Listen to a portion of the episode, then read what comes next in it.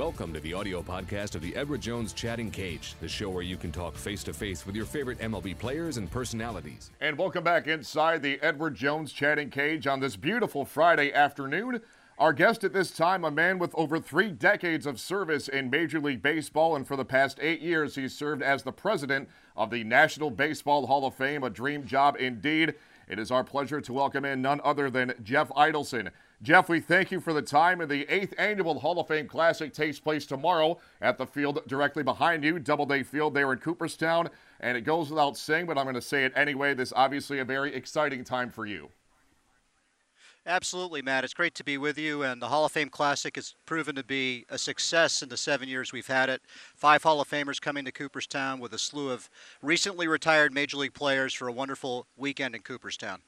It's going to be a fun event, no question. And fans, as always, there's two ways you can get involved. You can fire up the webcam and click on the Get in Line button to ask your question directly to National Baseball Hall of Fame President Jeff Idelson. Or if you're camera shy, that's okay too. You can submit your question via Twitter using the hashtag Chatting Cage. Jeff, with that in mind, we're going to start on Twitter right now. And a great question here from Matthew283. He wants to know how great is it to have the Hall of Fame tour to reach fans who maybe cannot make it to Cooperstown.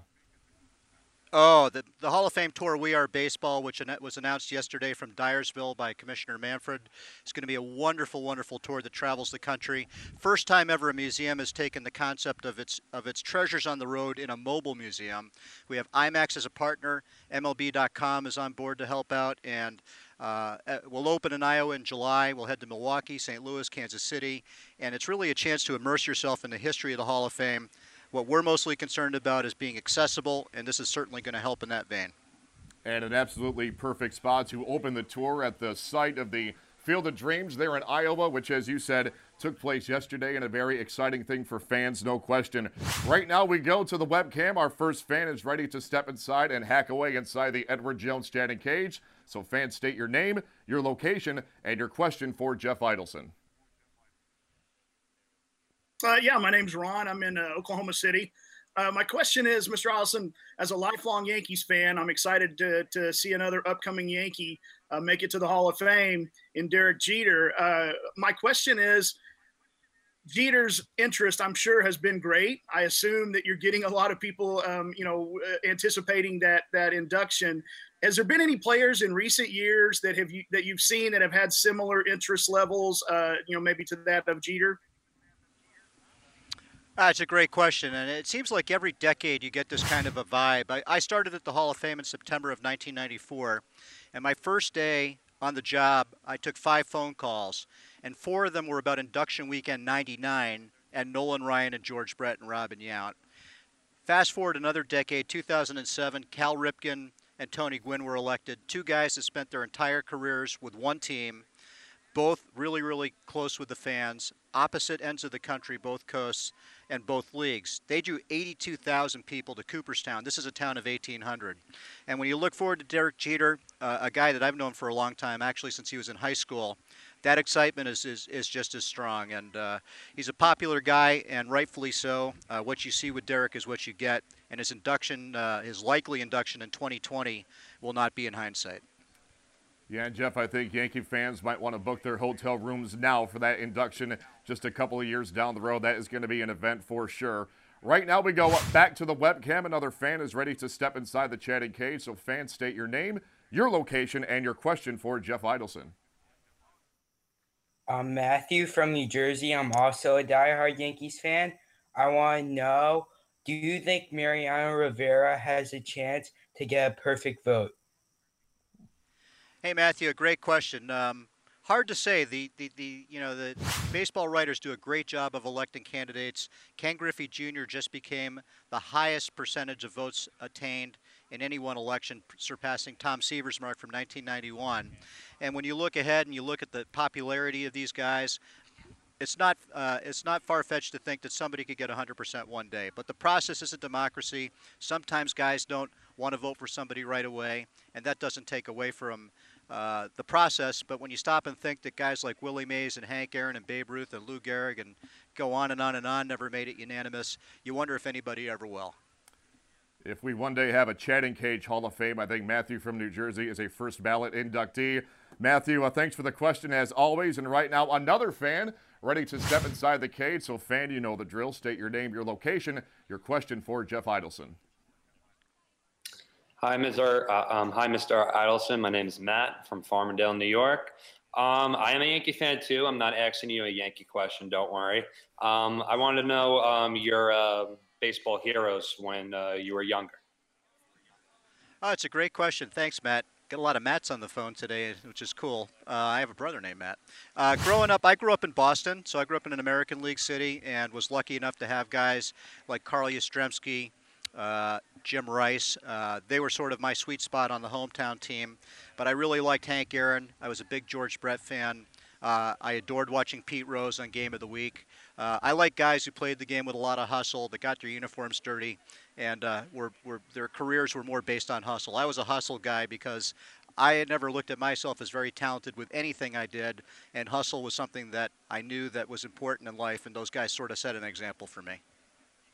Hey, guys named Matt are never a bad thing. Right now, though, a non Matt, as we go back to Twitter, uh, Jeff, this is from Wendy Kelly, and a good question here. Uh, she asks uh, This year's class features the first ever number one overall pick in Ken Griffey Jr. and the lowest draft pick ever in Mike Piazza to both be inducted. Does that have any sort of special meaning to you? I think so, Kelly. That's a great question. And you look at the dichotomy of these two guys, and you had you know, Ken Griffey Jr., who had to prove the critics right, and then you had Mike Piazza, who had to prove the critics wrong. And who, who would have ever thought they'd end up on a stage together in Cooperstown? So I think it uh, shows that uh, nothing's a given uh, based on where you're drafted, but that with hard work, perseverance, uh, excellence over time, that uh, you could end up with a plaque in the Hall of Fame. And every class seems to have its own identity. And the identity of this class will be not only strength up the middle with a catcher and a center fielder, but also the dichotomy in having a first, the number one pick and virtually the last pick. And Jeff, like you said, Ken Griffey Jr. had this pedigree for so many years of uh, expecting greatness. But Mike Piazza, if I recall, he was drafted as a favor to his father, I believe, and nobody could have ever seen this coming. Just speak to Piazza in particular and just how stunning it is to see him become the player that he became as he will take the stage in Cooperstown in just a couple of months here. Well, it's incredibly stunning, Mac, because if you think about it, there have been 18,700 players since the National League was formed in 1876, and then, of course, the American League in 1901.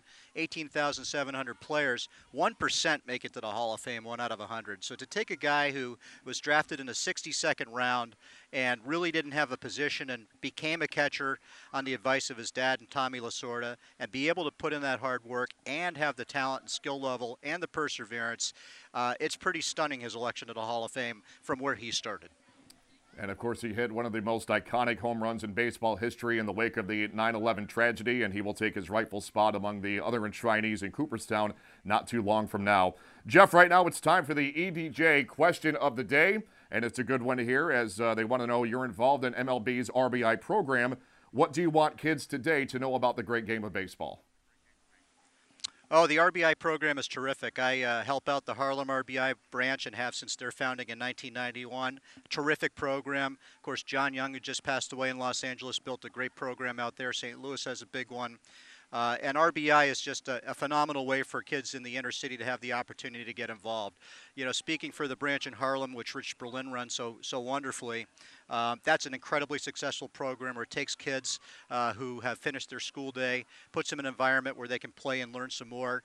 Uh, our graduation rate is our, our graduation rate is phenomenal out of high school so many of the kids go on to college, which is the which is the important thing, is to prepare these kids and using baseball as a skill to help them with life lessons.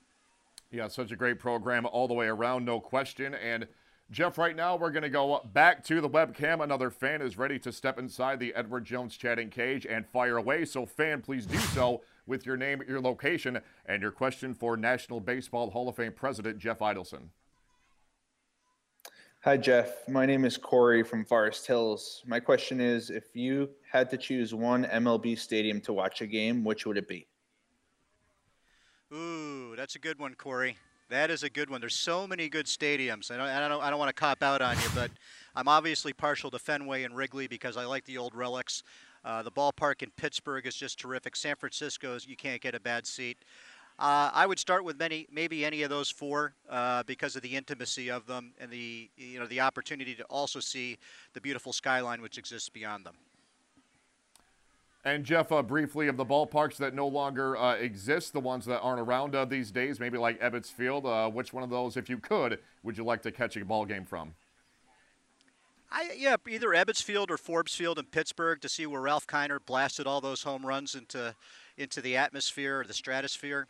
Uh, I would say Ebbets and Forbes Field would be two I'd want to go back to. If only that was possible, of course. And uh, Jeff, right now we go back to Twitter from a one day happy, uplifting Twitter handle. Their question for you is uh, What's your vision for the Hall of Fame going forward? Uh, very, very good point. Uh, very, very good question, I should say. And we're all about accessibility and making our collections accessible to anybody who wants to have an opportunity to see them. So, you know, the, the We Are Baseball tour, which is going to roll out this summer, is one way. Digiti- digitizing our massive collection is another way. Uh, we're in the process of beginning to do so. We have nearly 3 million pieces in our library, another 40,000 pieces on the three dimensional side, which are bats and balls and gloves, making those uh, priceless items available to fans around the world so that they can uh, have a piece of the Hall of Fame wherever they live, uh, I think is uh, most important is, is the accessibility and, and, of course, staying relevant. You know, we want to make sure that the game today is tied to the game of yesteryear so that everybody has an appreciation for uh, baseball history and its place in American culture. And well said, Jeff. Right now, as we go back to the webcam, another fan ready to step inside the cage. State your name, your location, and your question, please. Hi, I'm Joseph from New York, and my question is What's your favorite piece of memorabilia in the hall? Ooh, Joseph from New York. That's a great question. We have so many cool pieces, Joseph. I hope you've been to Cooperstown, and if you haven't, like I said, we're not far from the city. We're about a four-hour drive. But uh, really, one of the coolest pieces is we have a bat that Babe Ruth used in 1927, and that was the year that he hit 60 home runs. He out-homered every other American League team, and back in the day, defacing equipment was sort of allowed. It wasn't really uh, frowned upon. And in that season, every time that Ruth hit a home run, he would take a little penknife and carve a notch on the trademark of the bat, right around the uh, the Hillerich and Bradley Bradsby uh, logo. And this one bat that we have on display, Joseph, 28 notches, meaning he used that bat to hit 28 of his 60 home runs. Very, very cool and identifiable piece.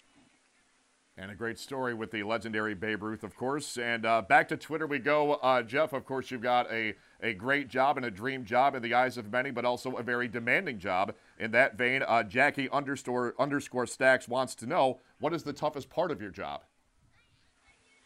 Oh, Jackie Stacks, that's a great question. I think the toughest part of my job is deciding what not to do. There's so many things that I can do. I work with a great staff in Cooperstown, and uh, you know, I I, I, I, often wish there were two or three of me because there are plenty of places I could could and should be. So really determining how to best use my time to best serve the museum and to help uh, elevate the profile of the Hall of Fame is is the most difficult part in terms of uh, making sure I always do the right thing.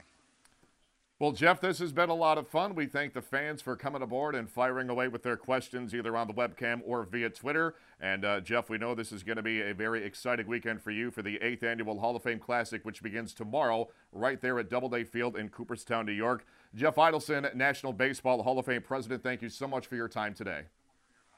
Hey, my pleasure, Matt. Great to be with you. Have a great Memorial Day weekend. And uh, you do the same as well. And thank you to the fans for joining us on another edition of the Edward Jones Chatting Cage right here on MLB.com.